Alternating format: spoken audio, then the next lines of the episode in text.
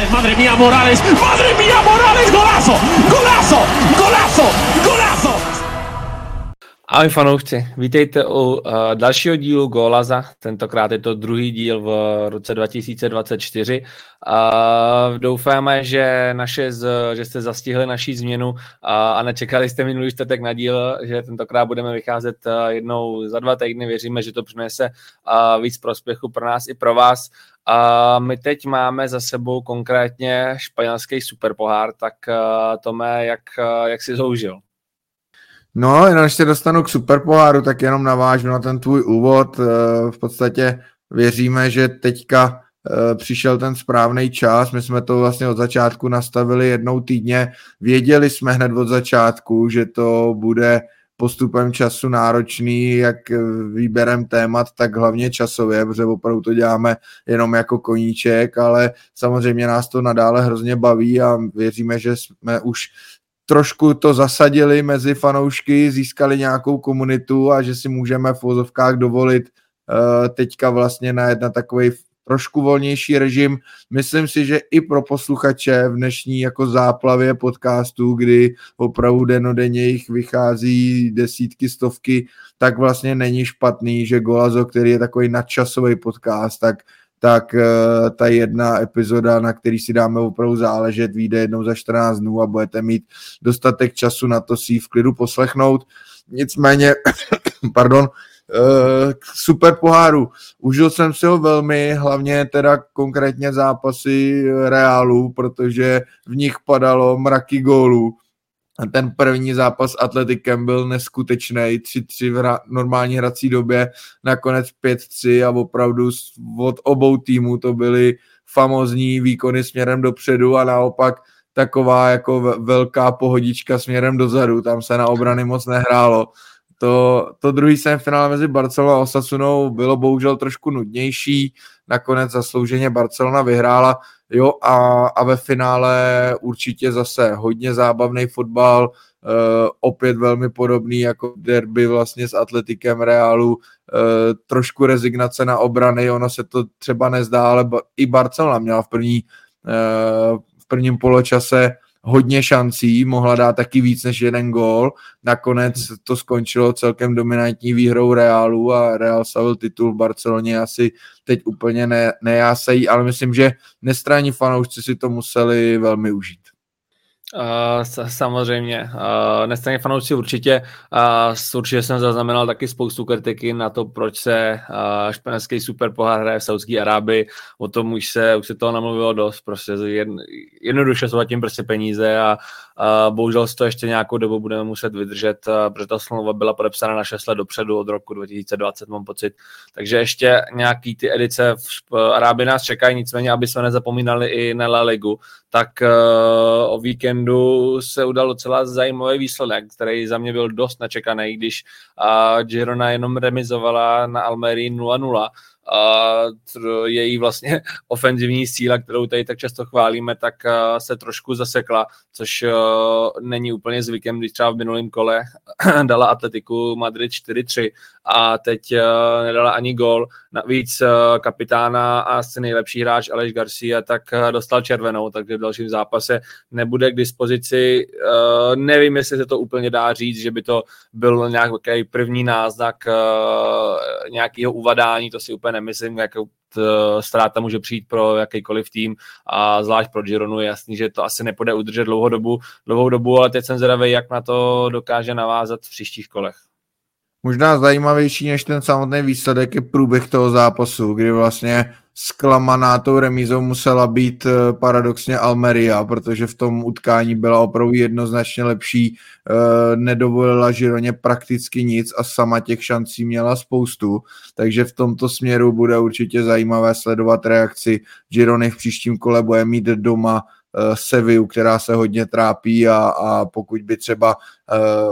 tam znovu předvedla nějaký matný výkon, tak bychom se mohli bavit o tom, že možná začíná nějaký malý úpadek, ale zatím je to opravdu jenom jeden, jeden zápas, jedno vykolení. Já už jsem o super poháru a o tom finále v El Clásiku mluvil uh, vlastně velmi v úvodu, takže tu první aktualitu hodně zkrátím, zmíním akorát ještě dvě takové zajímavosti z toho utkání nebo highlighty. Samozřejmě tím prvním musí být hetrik Viniciuse juniora, který byl před tím utkáním poměrně často kritizovaný, že to ještě není ono po tom návratu se zranění a, a jestli by měl mít tak jasné místo v základní sestavě, tak myslím, že v tomto utkání ukázal, že ano a i trenér Carlo Ancelotti pak po utkání Vinicius se hodně chválil a říkal, že že prostě máme zpátky tu nejlepší uh, Vinnyho verzi a, a že na něj bude určitě Real spolehat, takže i tam jsem, jsem zvědavý, jak ta jeho forma bude v dalších zápasech. No, Viny se pomalu dostává do takové role Cristiano Ronaldo, kterou měl dřív, protože samozřejmě je to fantastický hráč, ale k tomu je docela velký provokatér. Viděli jste asi, jak tam ukazoval výsledek 4-1 na lavičku Barcelony. Uh, pomalu se z toho stává to, jako to bylo s Ronaldem, že buď ho milujete, nebo ho vůbec nemáte rádi. Pro fanoušky Barcelony je to teď uh, takový trošku rudej, uh, rudej, rudej hadr a uvidíme, jak uh, se s tím popere dál. Zatím vypadá, že, že si to spíš užívá tuhle tuhle roli. Uh, každopádně, kdo si musel taky se hrozně vytrpět, tak uh, jsou to v posledních letech fanoušci Valencie, která se hodně trápí o tom uh, špatném vedení, vedení klubu, už se toho taky nemluvilo spoustu. Nicméně teď v posledních dnech uh, je tam trošičku malý, malý vzestup, kdybych to takhle řekl. Uh, Valencia vyhrál, vyhrála tři zápasy, tři zápasy za sebou, z toho navíc třeba porazila Villarreal v, v derby 3-1, uh, předtím navíc ještě remizovala 1-1 s Barcelonou a teď v posledním kole porazila 4-1 Kády zvenku, což je, je super výsledek, ale zmiňuji to hlavně z toho důvodu, že Uh, možná nachází vlastně svou cestu Valencie, protože uh, tři z těch čtyřech gólů střelili 21-letý odchovanci a ve Valencii, ve Valencii hodně často tuhle sezonu dává, dává prostor tím odchovancům na jednu stranu. Ona ani moc, eh, moc šancí a prostoru nemá na žádný velký posily, tak eh, jí nezbývá, než dát prostor se vlastní akademii, ale ať už Chavigera nebo, nebo Vasquez nebo i Diego López, tak uh, ty šance se chytají chytaj skvěle a teď vlastně rozhodli to utkání s Kádizem ve druhé půli, takže pro, pro Valenci skvělá zpráva. Jo, musím říct, že Valencie příjemně překvapuje, myslím si, že velmi dobrou práci odvádí od svého příchodu trenéru Ben Baracha, legenda Valencie, takže určitě budeme jenom rádi, pokud se tenhle tradiční klub bude, bude dál posouvat. Kdo má ale ještě lepší formu než Valencie, tak to je Athletic Bilbao který opravdu zatím neustává eh, v těch, v těch výhrách, dokonce už je na třetím místě tabulky, i když samozřejmě Barcelona s Atletikem Madrid mají o zápas méně kvůli, kvůli super poháru. Nicméně poslední ligový zápas, velice prestižní derby s Realem Sociedad, i když eh, je to takové, eh, sice se tomu říká baskické derby, ale nevím, jestli to úplně naplňuje vlastně podstatu derby, protože se jedná o velice přátelský zápas, fanoušci jsou na jedné vlně a spíše tam je mm, eh, nějaké popichování a hecování, ale jinak je to vlastně jako je přátelské derby, nicméně to nic neubírá na tom, že je to velmi prestižní zápas a jde o důležité tři body a ty tři body získalo Bilbao,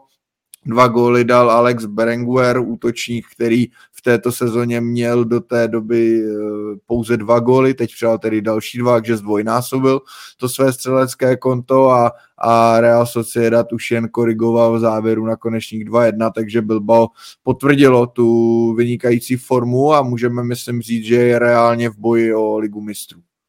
Uh, to jednoznačně, abych chtěl jenom doplnil trošku statisticky. Uh, Atletik prohrál naposledy 22. října s Barcelonou 1-0 a od té doby tak uh, má sérii, velkou sérii bez prohry, kdy 11krát vyhrál a třikrát remizoval. Je to, myslím si, že možná i trošku nečekaný pro samotný fanoušky, kteří jsou zvyklí, uh, že ano, jsou v té horní polovině tabulky, ale většinou je to kolem toho šestého místa max, spíš, spíš níže v posledních letech a teď uh, to vypadá skvěle a kdo třeba slyšel ten náš díl o atletiku, tak uh, věřím, že pro ty fanoušky a pro ty srdcaře je tohle obrovský úspěch a obrovský zadosti učení, takže bych jim to hrozně přál, aby to na tu ligu mistrů vyšlo. Já se ještě v krátkosti vrátím do Saudské Arábie a to z důvodu pískání na Tonio Krose, který se si určitě nemohli nevšimnout, ať už v zápase s Atletikem Madrid eh, nebo pak ve finále s Barcelonou. Mělo to jeden jednoduchý důvod. Eh, Tony Kroos už dříve kritizoval vlastně španělský superpohár, proč se hraje v Saudské Arábii, že tahle, zem, tahle země, která nerespektuje lidský práva a práva žen, tak eh, nechápe, proč by tam oni měli hrát pohár. Korunu tomu nasadil, když v létě kritizoval kritizoval přestupy do Saudské Arábie, když uh, maličký talent uh, ze Salty Vigo Gabri Veiga přestupoval do Saudské Arábie ve 21 letech, což tenkrát nikdo moc nepochopil, tak uh, i Tony Cross vlastně k tomu uh, na, myslím, že to na Twitter to bylo, tak uh, napsal k tomu, že to je ostuda, tak uh, za tyhle svoje komentáře si vysloužil pískot domácího publika, ale jak asi znáte Krose, tak uh, on není zrovna nějaký trémis, který by to, by to úplně rozhodil hodilo. Bylo na něm vidět, že si to naopak užívá. On uh, potom semifinále s Atletikem tak dokonce napsal na Twitteru, uh, že, to byli, že tam byli dneska skvělí fanoušci, takže si to fakt uh, spíš se tomu vysmál a za mě, za mě palec nahoru, jak, jak to ustál úplně bez problémů. Jo, určitě je to absolutně nepochopitelný, aby tam v fanoušci v Drezek Realu Madrid pískali na Tonyho Krose, tak to je opravdu opravdu naprosto hloupý a, a asi to ukazuje i, i vlastně takovou trošku hloupost celý té akce, i když víme, co, co zatím stojí a vlastně svým způsobem je to pochopitelný, ale, ale je, to, je to takový zvláštní. No. Nicméně pojďme zpět uh, do La ligy. Poslední aktualita se týká brankáře Alvara Vajese. Uh, jméno, které vám možná nic, nic moc neřekne, nicméně já si dovolím říct, že bez nadsázky uh, Alvaro Baez se v této sezóně naprosto nečekaně zařadil mezi hvězdy ligy, protože uh, tento 26-letý brankář opravdu neuvěřitelným způsobem drží a táhne nováčka z Las Palmas. Las Palmas je v tuhle chvíli na devátém místě, na sestupové pozice, už má už má náskok 13 bodů, takže fakt jako hodně nečekaný velký úspěch Las Palmas a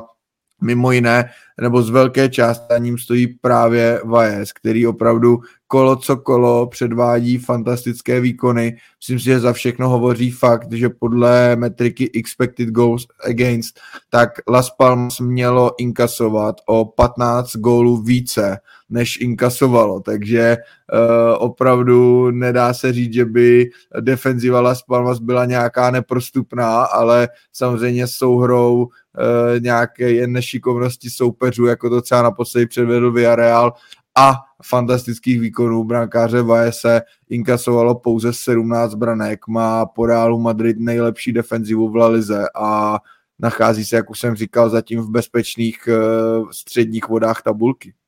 Je to neuvěřitelný hrdina, je to hlavně pro tebe, jelikož máš ve fantazii. tak to samozřejmě je taky potřeba říct. Ale já si myslím, že pokud se bude, jestli takhle se udržit z formu, což si myslím, že, že je dost mu pravděpodobný, tak eh, až bude nějaký vyhodnocení nejlepšího týmu sezony, tak eh,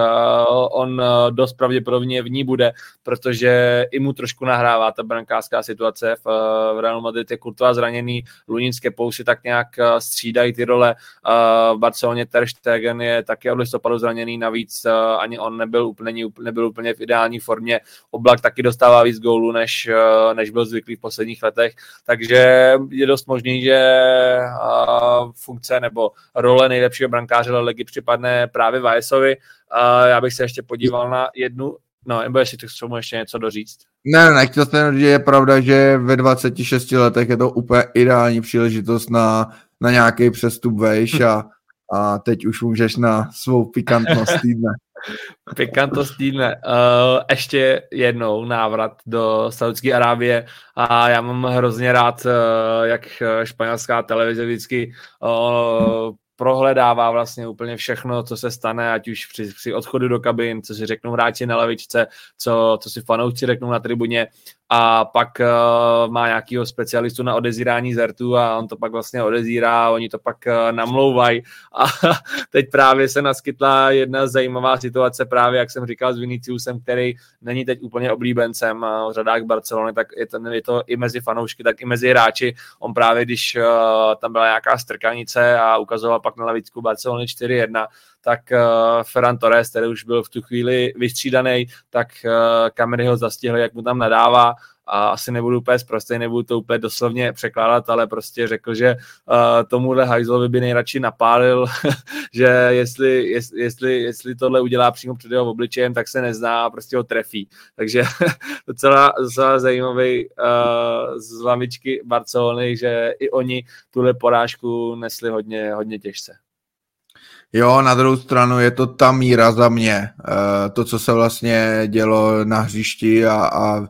u laviček a tak v tom posledním klasiku. Je to ta míra, která mě se líbí, která k tomu patří, ale neviděli jsme takové ty obrázky, co jsme znali z těch x let zpátky, kdy se vlastně víc víc nehrálo, než hrálo a neustále by tam byly nějaké hloučky, které po každém rozhodnutí sudího se tam se běhnou a pomalu se rvou a hádají, tak tohle to jsme tam neviděli a tohle to je za mě ta správná míra, protože prostě jsou to největší rivalové historicky a, a nemůže se hrát v rukavičkách, tak to prostě nefunguje. El Clásico musí být věcované a musí, musí být peprné a to se nám líbí, na to chceme chodit a na to se chceme dívat, takže tohle za mě je jenom dobře a, a už teďka se těším na ligové El Clásico, které bude, které bude následovat.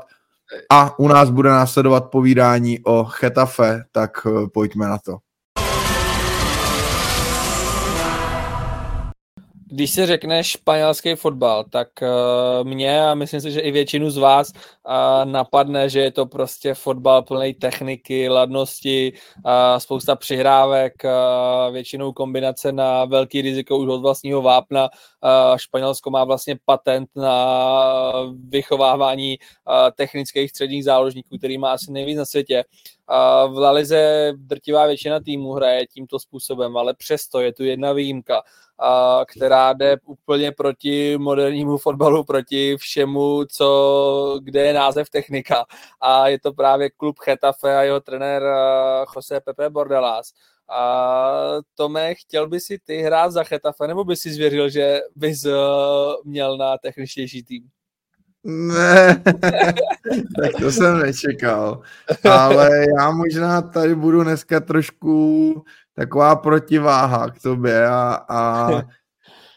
mně by přišlo samozřejmě strašně nudný, kdyby všechny týmy chtěli hrát stejně a, a mně, mně se líbí, že vlastně uh, Chetafe nebo ti hráči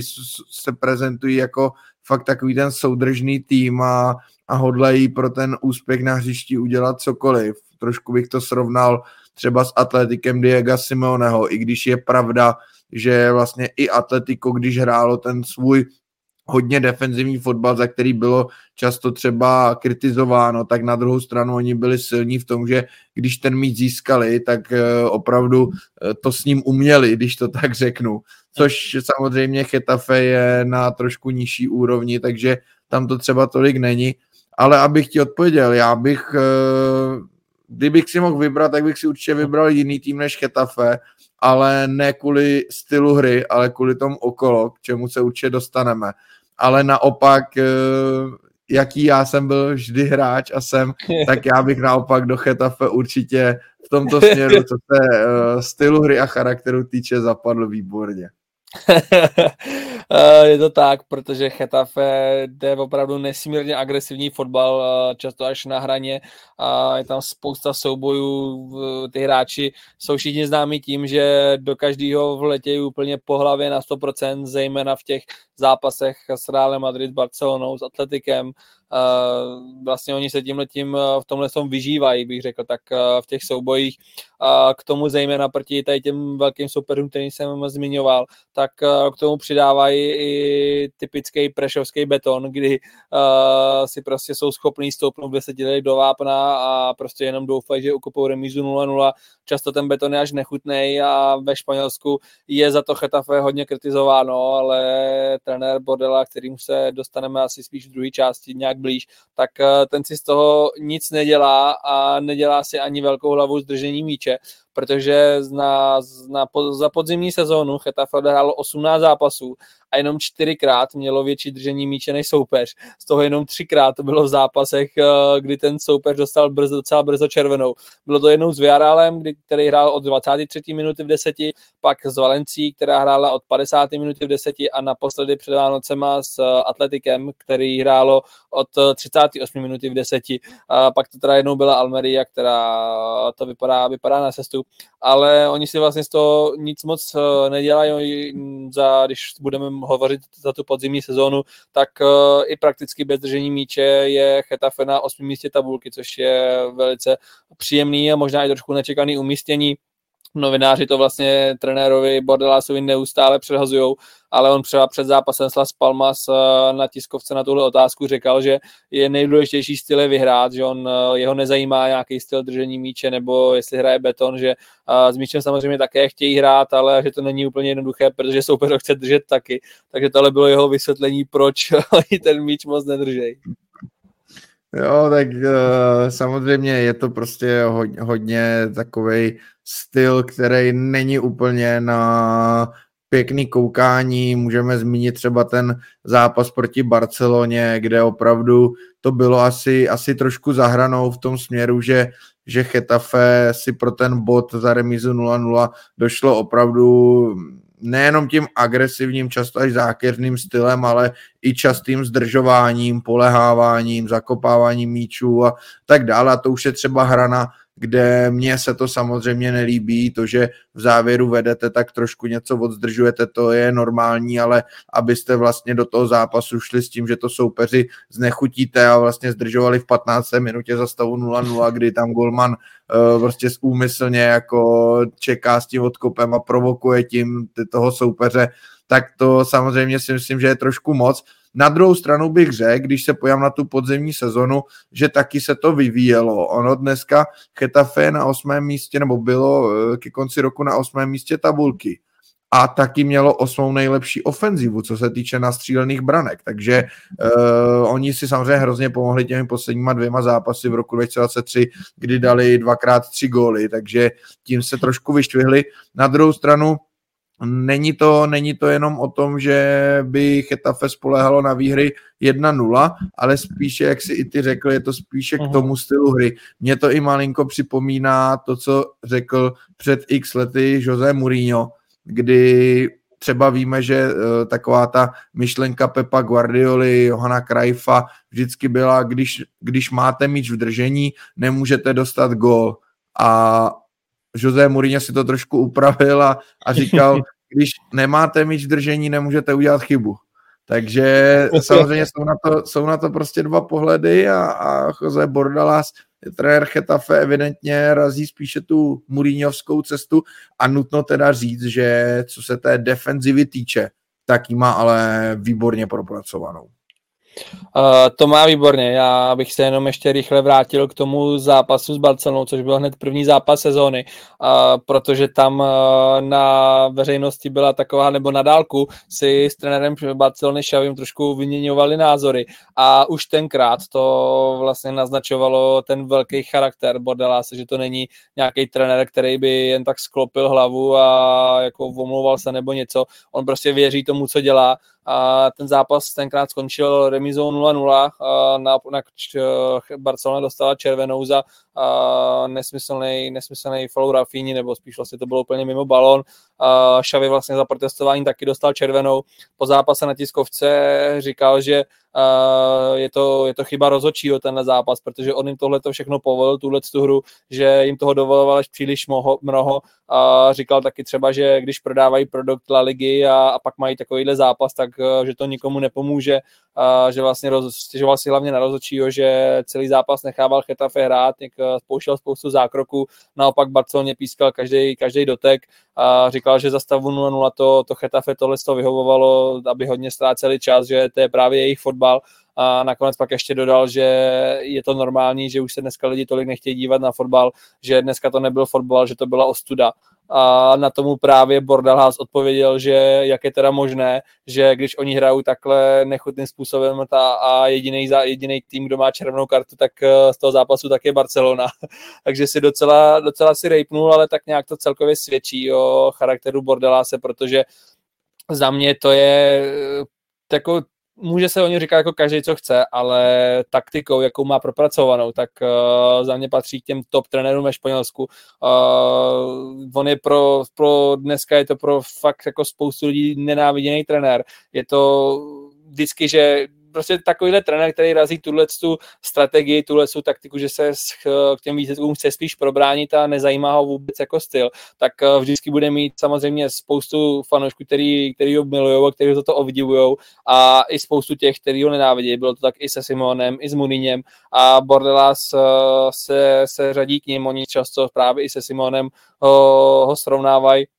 a jeho tým jako je fakt vždycky schopný pro tu, pro tu hru udělat cokoliv, ale uh, většinou mu to takhle vychází. No, uh, tam je samozřejmě otázka a to, to jsou vždycky jenom ty teoretické debaty, které se nikdy nedozvíme, jestli má třeba Chetafe na to uh, hrát hezčím, lepším, atraktivnějším stylem a přesto dělat ty výsledky, které pod Bordala jsem dělá. A to samozřejmě, jak říkám, to nikdy ne- nezjistíme, ale co hovoří jednoznačně pro Bordalase, tak to jsou jeho výsledky právě v Chetafe. Nutno říct, že on eh, nebyl žádným eh, skvělým fotbalistou, eh, hrál nejvýše třetí, třetí španělskou ligu. A co se týče tý, tého trenerské kariéry, tak to dlouho taky nebyla žádná hitparáda, pohyboval se spíše v nižších španělských soutěžích, prostřídal těch klubů spoustu, dost často někde vydržel jednu sezonu ale přišel ten zásadní průlom a to bylo eh, právě první angažmá v Chetafe, eh, kde nastoupil v roce 2016. Nejenže dostal Chetafe eh, okamžitě do La Ligy, ale poté s ním prožíval opravdu fantastické sezony, ta nejpamátnější a nejlepší v historii pro tento klub z okraje Madridu eh, skončila pátým místem, dokonce jen dva body od eh, ligy mistrů, což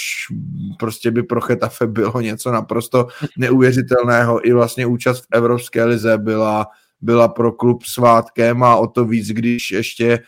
v 16 finále vlastně Chetafe vyřadilo Ajax, který eh, vedl eh, Erik ten Hag, současný trenér Manchester United a které vlastně jenom rok předtím byl, nebo který byl jenom rok předtím v semifinále ligy mistrů a opravdu krůček od finále. Takže v tomto směru nutno říct, že tohle bylo průlomové angažmá pro Bordalase a, a v Chetafe mu zaručilo, skoro bych řekl, nesmrtelnost.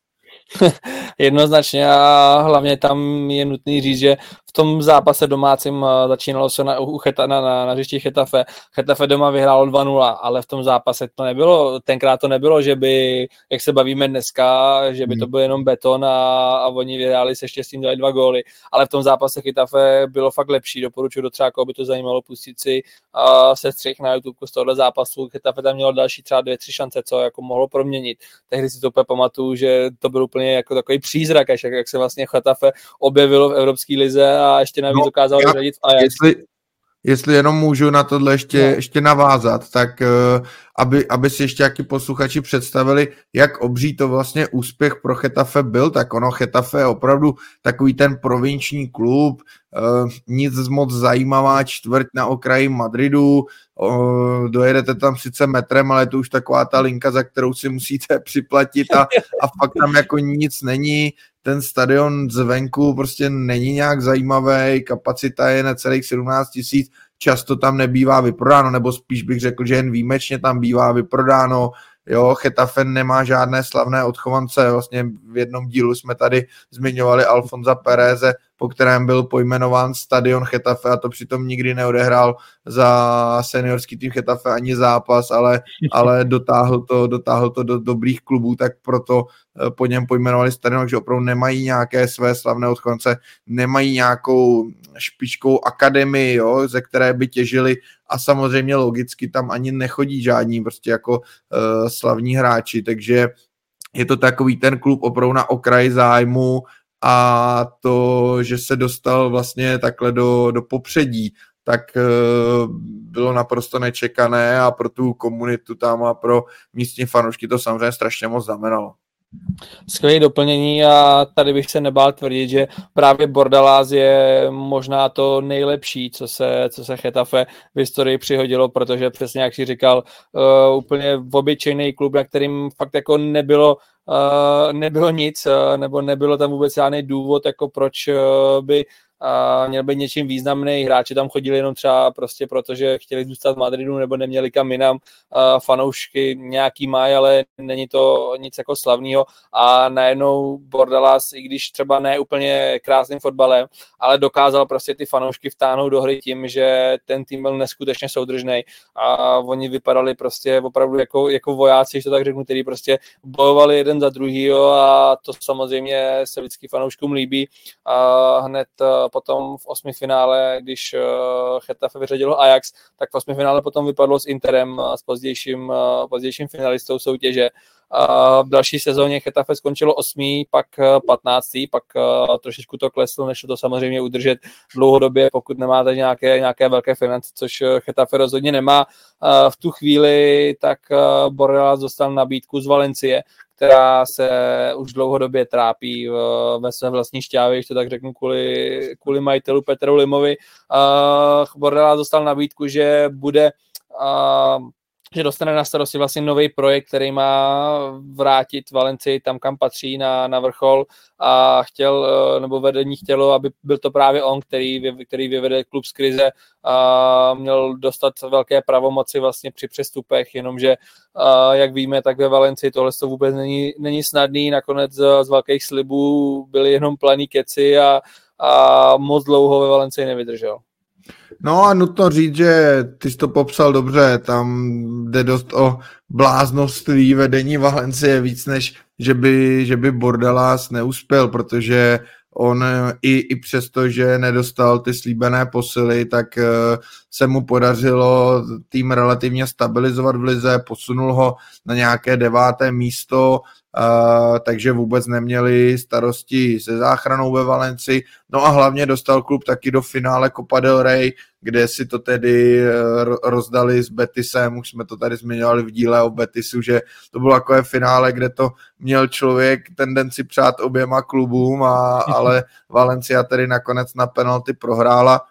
A, ale pokud bychom si řekli, že že tedy to byla ta odrazová sezona a že teď už Eh, dostane Bordala s větší důvěru a třeba i větší prostředky na posily, tak to bylo přesně naopak, protože majitel Peter Lim, kterého tedy ve Valencii fanoušci už eh, dlouho, dlouho nesnáší a přáli by si ho odchod, tak vlastně za Bordala svými zády jednal s Gerardem Gatuzem a, a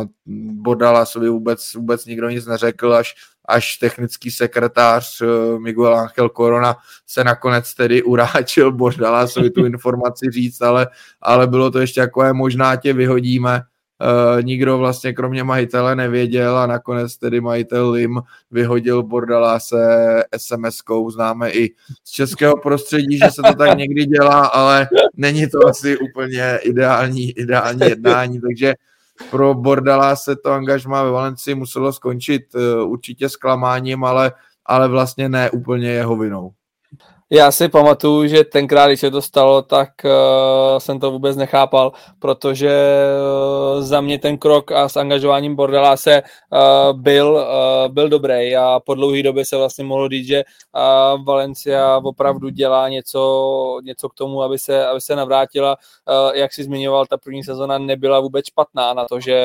vlastně Valencia neměla žádný, žádný posily. Uh, navíc uh, Petr Lim naprosto nepochopitelně předtím vlastně prodal uh, Daniel Parecha, klíčového hráče k, k největšímu rivalovi do, do Villarealu ještě úplně za směšnou cenu 5 milionů eur. Právě po této sezóně se nabí, nabízel všem klubům další nového kapitána, levýho obránce Gaju. Uh,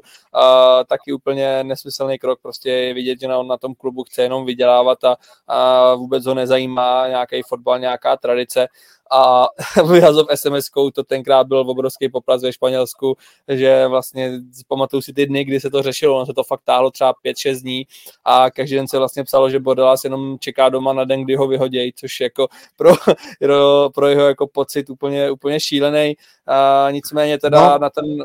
no povídej. No jenom, jenom bych vlastně řekl, že to jsme ještě nezmínili, že tohle to mluvíme jako o trenérovi, který dva roky předtím dostal cenu pro nejlepšího trenéra La Ligy, protože právě když dovedl Chetafe na páté místo eh, v La Lize, tak, tak byl takto, takto oceněn a vlastně opravdu byl to trenér, o kterého byl zájem. Jemu se s Chetafe moc nechtěl, ale, ale už tomu zájmu nešlo úplně odolat a pak se k němu vlastně ve Valenci majitel zachoval, zachoval tímhle způsobem. O to, o to je to samozřejmě horší a i mu možná trošičku zabrzdil tu kariéru, protože hmm. kdyby si Odalas tehdy vybral jiný klub, mohl taky už dneska být uh, jinde, ale tak uh, na to má, to má ještě čas, protože on chuť do trénování má, má pořád velkou a nicméně po konci byl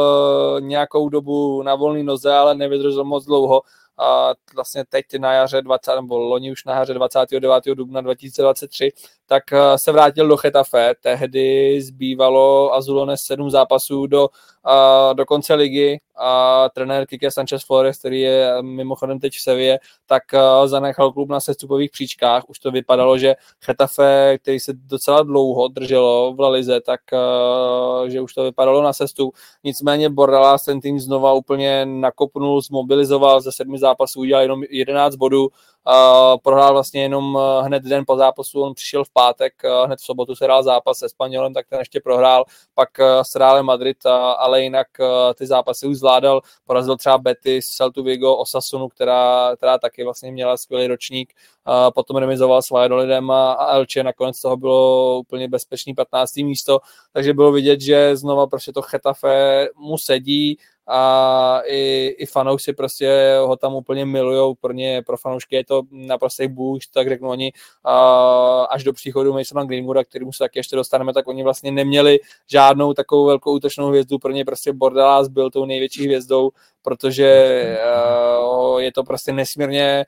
jako řek, je to prostě trenér, který má obrovský charisma a obrovský charakter a prostě dává to najevo, ale ne vůbec nějakým nemyšleným způsobem, ale prostě má velký sebevědomí, nebojí se to ukázat, ale zároveň uh, způsobem, který není nějak jako agresivní, není to nějak, že by, že by to lidi štvalo, samozřejmě, jak, jak jsem říkal, spousta lidí ho nemá rádo, ale spíše to kvůli, kvůli jeho stylu fotbalu, říkají vlastně ve Španělsku, se o něm často říká, že je to jako takový hrobník fotbalu, takový zabiják vlastně fotbalu, uh,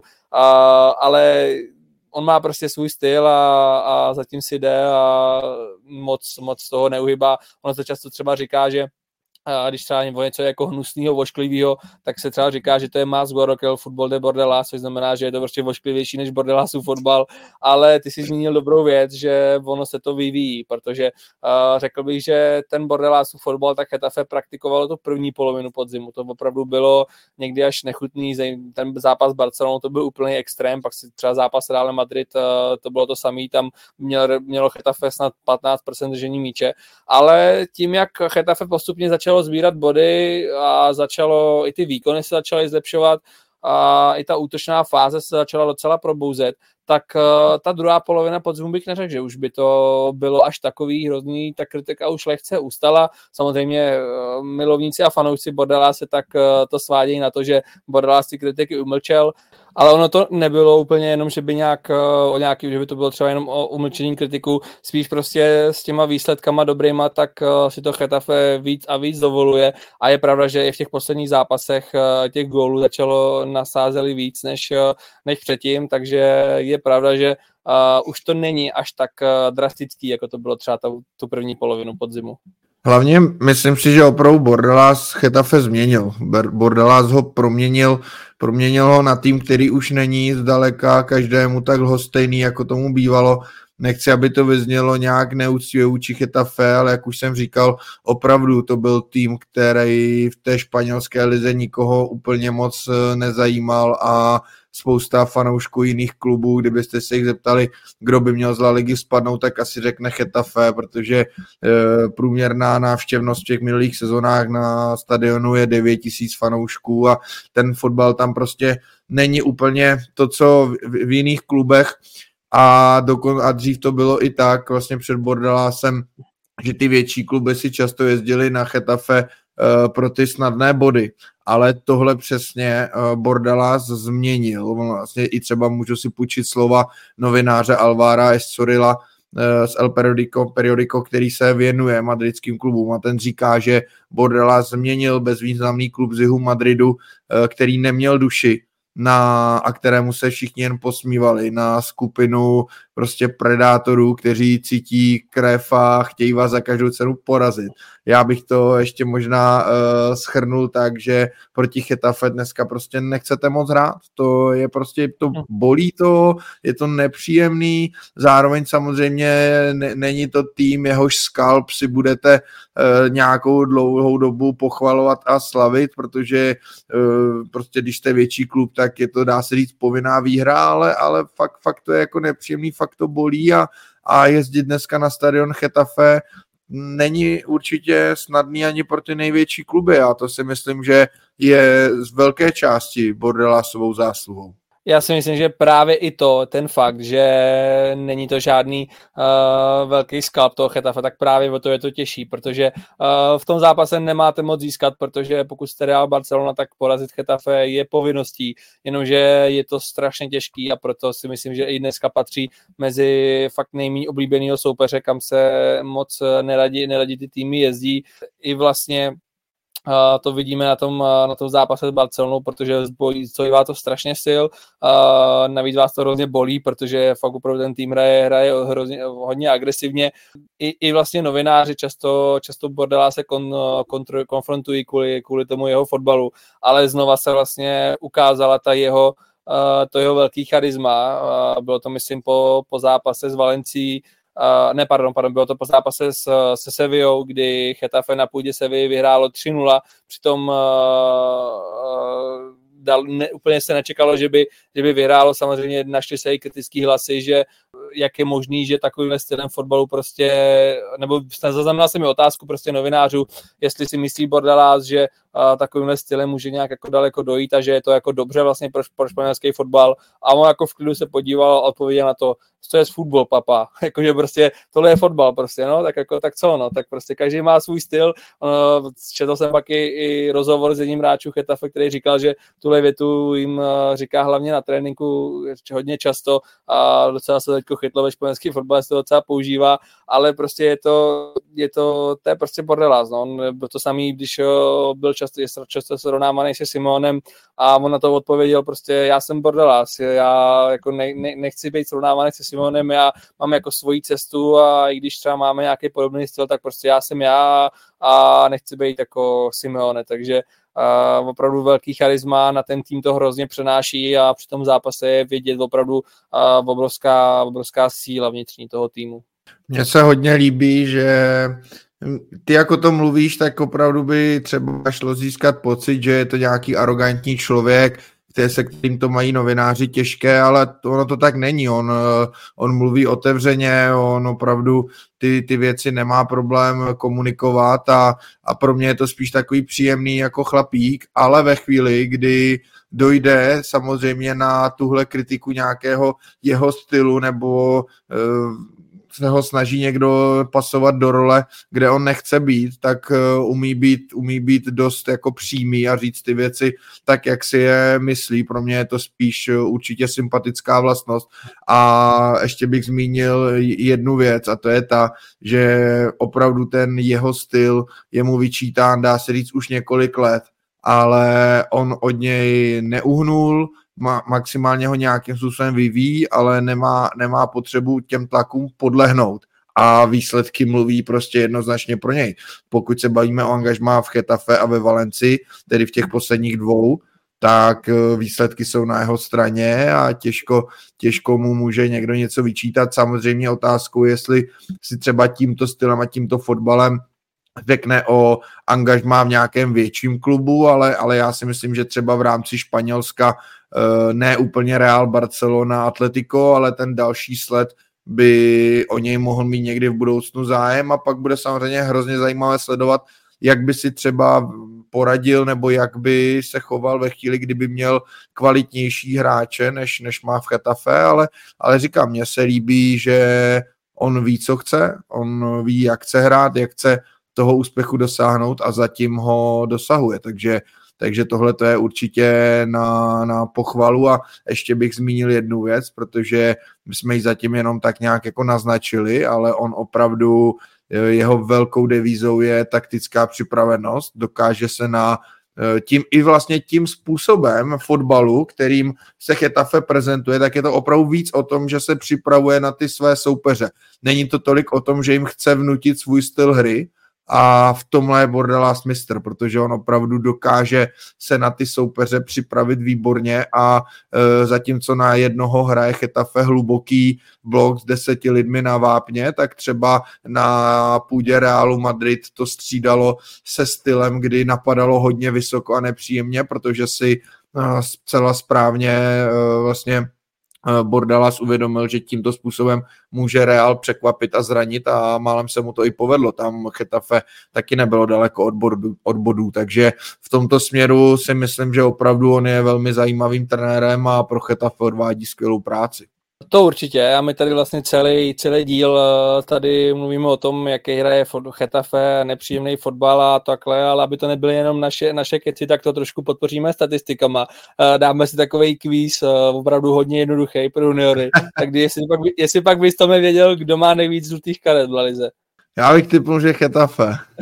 je to správně, je to 69 žlutých karet a na druhém místě je Cádiz, až, eh, který má 56 žlutých karet, takže je tam rozdíl 13 žlutých karet za 18 zápasů, to je docela solidní. Zároveň je ale zajímavý, že žádný hráč Chetafe není mezi deseti hráči s nejvíce žlutýma kartama, opravdu celý tým si to dokáže rozdělit mezi sebe. A druhá otázka, kdo má nejvíc červených karet v Lize? tak asi to bude taky Chetafe. Zase Chetafe 6, 6 červených karet za 18 zápasů, druhý Cádiz, teď už se nebudu trápit a třetí otázka uh, už ji rovnou řeknu a je to nejvíc faulů v lize a to má opět Chetafe. Je to 303 faulů za 18 zápasů a ještě k tomu do, dodám jednu statistiku, a že Chetafe opravdu, jak jsem zmínil na začátku, ty držení míče, tak uh, ono opravdu ten míč moc nepotřebuje, protože za 18 zápasů tak uh, celý tým zkompletoval 6200 přihrávek a i když je, eh, nebo po podzimu se Chetafe nacházelo na osmý příčce, tak eh, v počtu přihrávek je až třetí nejhorší tým v celé lize. Mý přihrávek eh, za celý podzim zkompletoval jenom poslední Almeria a Deportivo Alaves, takže uh, taky takový zajímavý, zajímavá věc, že opravdu ne, to, že máte, máte míč a uh, vytváříte si šance, tak rozhodně to neznamená všechno a i, i s takovýmhle způsobem fotbalu se dá udělat úspěch. Já bych na závěr přidal ještě jednu statistiku, protože jak jsme říkali, tak není to opravdu jenom o tom, že Chetafe hraje agresivně a dostává hodně karet, ale hraje i takovým tím stylem, který jako soupeř nemáte rádi a často se neudržíte a necháte se vlastně taky vykartovat, protože z 18 tedy odehraných ligových zápasů eh, na podzim 2023 tak hned v osmi zápasech padla minimálně, tedy Chetafe, takhle, eh, padla minimálně jedna červená karta a v pěti zápasech to byla červená karta pro soupeře. Valencia dostala dokonce dvě, červenou proti Chetafe dostalo také Atletico Madrid, Villarreal, Atletic Bilbao a právě Barcelona v prvním kole. Takže i v tomto směru vidíme, že ten eh, styl Chetafe často pro soupeře je opravdu nepříjemný a nervy drásající. to rozhodně, ale aby jsme teda nemluvili vlastně jenom negativně, tak uh, musíme zmínit uh, jednu věc. Uh, řekl bych, pro klub velice pozitivní. A to je letní příchod eh, Masona Greenwooda. No ještě vlastně, než se dostanu k příchodu Greenwooda, tak bych ještě řekl, že je zajímavý, že i přes tyhle všechny defenzivní statistiky, tak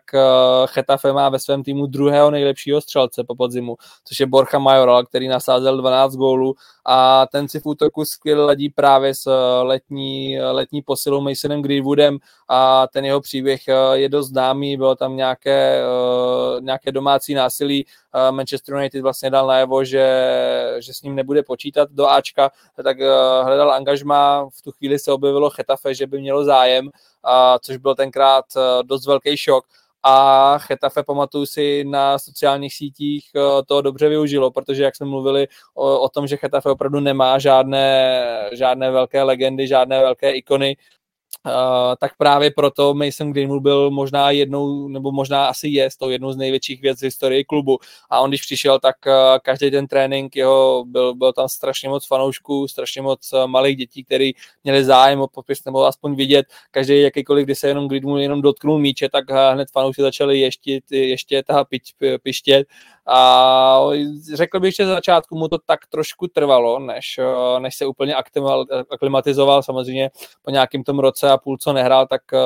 to bylo trošku, trošku složitější, ale v druhé polovině podzimu, jak jsme se bavili o tom, že i ty výkony Chetafe šly nahoru, tak zejména i, i Greenwoodový výkony. On zaznamenal eh, tři góly, čtyři asistence a to přitom nehraje jako útočník, jako třeba hrával v Manchesteru, protože uh, taky jsme zapomněli zmínit, že Bordela ve většině zápasů uh, preferuje tu starou, nebo ne starou, ale takovou tu formaci, který se dalo dřív, uh, takovou tu 4-4-2 a on hraje jako pravý záložník, není vlastně ani mezi těma dvěma útočníkama, takže nemá to úplně, jedno, úplně že by byl úplně jenom hrát na něj a teď mi dejte k balon, já si něco vymyslím, uh, musí i pracovat dozadu, jinak to ani u Bodela se nejde, ale popral se s tím skvěle to pro a přesně jak říkal, souvisí to i ten zájem o něj. Teď se samozřejmě mluví o tom, že ho chce Ketafe koupit natrvalo, protože je s ním spokojeno herně a, a díky tomu zájmu uh, to může samozřejmě využít i, i marketingově, o což uh, musí v Chetafe velmi stát, protože takových hráčů opravdu mnoho nemají. A já myslím, že uh, tímto tedy Eh, pozitivním můžeme, můžeme i dnešní hlavní téma ukončit a jít na závěr. Tak uh, trošku netradiční uh, téma o španělském fotbale máme za sebou. Uh, my teď přejdeme k naší poslední rubrice, nebo posledním rubrikám a to je vítěz poražený týdne. Na závěr si dáme nějakou pozvánku. Tak kdo vyhrál tenhle týden podle tebe, Tome? Eh, jak už jsem říkal v úvodu, hodně mi na to aspiroval brankář Vajes z Las Palmas, ale nakonec jsem volil jinak a mým vítězem týdne je Isco. Nejenom proto, že v nedávné době prodloužil smlouvu v Betisu, dá se říct, že těmi svými výkony si vyhrál svou další budoucnost ve španělské lize, ale hlavně to dokázal i v posledním zápase Betisu proti Granadě, kdy v 76. minutě gólem eh, to utkání rozhodl. Betis vyhrál 1-0. Já jsem na ten zápas díval a musím říct, že už mi bylo až Betisu líto, kolik šancí neproměnil. On měl za sebou hodně nepříjemnou sérii bez výhry, kdy vlastně pokud nepočítám zápas Copa del Rey proti eh, týmu z nižších soutěží, tak vlastně naposledy vyhrál 26. listopadu eh, doma z Las Palmas také 1-0. Takže už nutně potřeboval zabrat a nakonec se mu to tady povedlo. Hodně k tomu přispěl Isko nejenom tímhletím gólem, i když hlavně tím gólem samozřejmě, ale i celkovým výkonem, který byl zase výborný, i skvěle kopal standardní situace, takže myslím si, že jenom dokázal, že Betis eh, to trefil a že to prodloužení smlouvy si zasloužil. A jednoznačně je fakt radostné dívat. My jsme tu měli od něm jednou jeden speciální velký díl, takže uh, jsem fakt rád, že se, se do toho dokázal takhle vrátit. Je to i inspirace pro, pro si myslím další fotbalisty, kteří už uh, by si mysleli, že už jsou za Zenitem, ale že s tou prací se vždycky jde vrátit. A Doufám, vítězem... že na nikoho nenarážíš. Teď ne konkrétně, ale jestli to slyšel na sebe, tak může být. uh, Eh, já, teď, já jsem vybral vítěze Viniciuse juniora, protože uh, za mě dát hat-trick uh, největšímu rivalovi v El Clasiku, který si myslím, že uh, i tím, jak se nic moc jiného nehrálo uh, v tu neděli, tak uh, to El Clasico bylo znova po celém světě dost sledovaný. Zaznamenal jsem třeba i v Česku víc ohlasů než, uh, než normálně na ligový El Clasica, takže za mě asi bez nějakého dalšího protahování Vinicius. K tomu asi nemám ani co dodat, ale budu rovnou pokračovat, protože naopak mým poraženým týdne je trenér Barcelony Xavi, eh, který se ocitá pod větším a větším tlakem a dokonce potom El Clásiku jsme viděli od některých fanoušků i výzvy jako Xavi out. Já si myslím, že přestože Barcelona v této sezóně nehraje dobře a a že chápu ty kritiky, tak si myslím, že by Xavi pořád zasloužil dostat, dostat důvěru už jenom za to, jak, jak vlastně v jakém stavu s Barcelonou dokázal suverénně vyhrát titul v té minulé sezóně. Nicméně problémy tam eh, evidentně jsou, protože i ty poslední ligové výhry Barcelony byly vždy jen o gol a často v závěru i trošku třeba ze štěstím na, na Las Palmas tam byla penalta, která ano byla, ale, ale byla to hloupost toho obránce. Jo, takže je vidět, že ty problémy v Barceloně jsou a, a Xavi to teďka určitě nemá jednoduché, zvlášť po El Clásiku, ke kterému se fanoušci katalánského týmu hodně upínali a i hráči mluvili o tom, že porazit Real by mohlo být to momentum, který, které to zlomí a místo toho dostanete 1-4 a ten tlak se jenom a jenom zvyšuje. Vzhledem k tomu, že ten zápas byl asi nejsledovanější z posledních týdnů, tak i já jsem si vybral prohranýho tady a je to stoper Žil Kunde, který, eh, když byl v Sevě, tak já osobně jsem obral za jedno z nejlepších stoperů La Ligy. On pak dokázal hrát i skvěle pravýho beka, fantastický univerzál, navíc mladý. A když přicházel do Barcelony, tak jsem to považoval za výborný příchod, eh, zvláště v situaci, kdy si nemohla úplně dovolit, dovolit eh, vysolit nějaký velký peníze za přestup. A on začátek neměl špatný, dokonce uh, i fanoušci Barcelony ho začali vzývat jako jednou úplně z nejlepších stoperů světa. To bych asi trošku krotil, ale nicméně v posledních uh, týdnech a možná měsících, tak uh, ta jeho výkonnost docela rapidně klesla a teď to poslední El Clásico tak bylo asi nej, nejvýraznější. Uh, řekl bych, že to byl jeho nejslabší výkon, který jsem od někdy viděl, zejména ten první gol, kdy Bellingham posílal Viniciusovi tu předávku dávku za obranu, on tam úplně nesmyslně vystupoval dopředu jako poslední hráč, prostě úplný uh, nesmysl. Vinicius pak utíkal se na bránu, ale měl tam i, i další věci. A jeden z důvodů, proč to zmiňuji, tak uh, že právě se zaznamenal, ať už ve Španělsku nebo i v Česku, tak uh, že i fanoušci jsou už na něj docela naštvaní, dokonce už uh, i někteří žádají, žádají jeho odchod, aby ho vedení prodalo, to si myslím, že zase, zase na to je asi moc brzo, to bylo asi trošku uh, možná v emocích, uh, nicméně bude, myslím si, Kunde bude muset muset uh, zlepšit ty své výkony, protože je pravda, že momentálně zůstává hodně za očekáváním. Hmm. Navíc šly nebo jdou pravidelně zprávy, že není spokojený s pozicí pravého obránce. V El nastoupil na stoperu a dá se říct, že vyhořel, takže, takže určitě, určitě pro něj, pro něj eh, nepříjemné období. Nicméně já jdu na pozvánku na nedělní utkání a krásně se mi tady sešlo, že bude hrát můj vítěz utkání proti mému poraženému, teda vítěz týdne proti mému poraženému týdne a to Isko proti Šavimu, protože Betis eh, hostí Barcelonu a myslím si, že to bude opravdu hodně zajímavý zápas týmu, které dá se říct, že musí. Uh, Barcelonu jsme tu popsali dostatečně, Betis myslím taky, ta jedna výhra samozřejmě Betis hodně pozbudila, ale není to žádná velká záchrana, pokud chce hrát o evropské poháry, musí vyhrávat častěji než jednou za dva měsíce samozřejmě a takže z tohohle pohledu to bude, věřím, hodně zajímavý zápas. Nemusím snad pro naše pravidelné posluchače ani dodávat, že tam bude fantastická atmosféra. Já se na to hrozně těším a, a myslím si, že můžete si udělat takovou hezkou neděli 16-15 Real Madrid s Almerí a hned na to 18.30 naváže Betis, Betis s Barcelonou. Kdo, komu by to nestačilo, tak ještě předtím od 13.15 se hraje uh, Čechy Uřiněves proti uh, Čavc Praha, zimní liga mladšího dorostu, takže opravdu fantastická neděle. Já věřím, že přítelkyně a manželky to pochopí a, a vy si to na to užijete. A vy jste, vy jste na jakém kanálu? Také je to Nova Sport, nebo?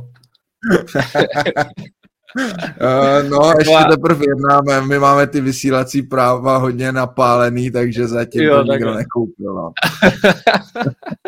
Chápu. A jenom v rychlosti, kdybych se dělal zeptat na typ zápasu Betisu s Barcelonou. Ty jo, no, tak uh, já bych asi typoval uh, málo branek a mm-hmm. budu se klanit uh, k těsné výhře Barcelony. 1-0 klidně. Tak teď mi to trošku sebral, to jsem přesně chtěl říct já. Nicméně já teda o trošku, o trošku víc budu věřit Betisu, protože on na silný soupeře doma umí i s Reálem doma remizoval, takže si myslím, že je tam nějaká šance, že by to zopakoval, takže jedna jedna. Uh, já svoji pozvánku směřuju už na čtvrtek, na, hned na dnešní den, protože uh, v Copa del Rey tak uvidíme repete semifinále španělského superpoháru mezi Realem Madrid a Atletikem Madrid. Uh, myslím si, že nemusím o tom nějak sáhodlouze dlouze mluvit, protože jste všichni, nebo spousta z vás určitě viděla to semifinále a tam byl skvělý fotbal, což byla pozvánka sama o sobě. Já teda k tomu přidám ještě svůj tip, a myslím si, že ten eh, těžký program na Real trošku dolehne a víme v tom, že Copa del Rey není úplně eh, oblíbená soutěž pro Real, nebo spíš je to soutěž, která je v té hierarchii důležitosti až na posledním místě a Atletico bude, bude, chtít, eh, bude chtít vítězit, bude chtít to Realu vrátit, takže proto bych typoval výhru Atletika 2-1. Mě bude hodně zajímat profil toho zápasu, protože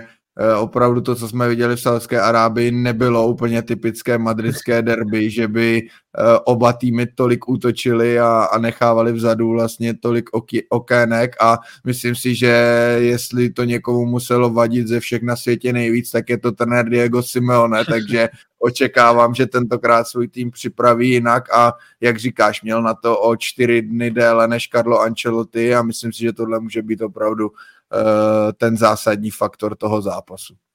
OK, tak uh, to je pro dnešek všechno. Uh, věříme, že se vám dnešní díl líbil a uslyšíme se znovu za 14 dní. Tak se mějte, ahoj. Díky, mějte se fajn, ahoj.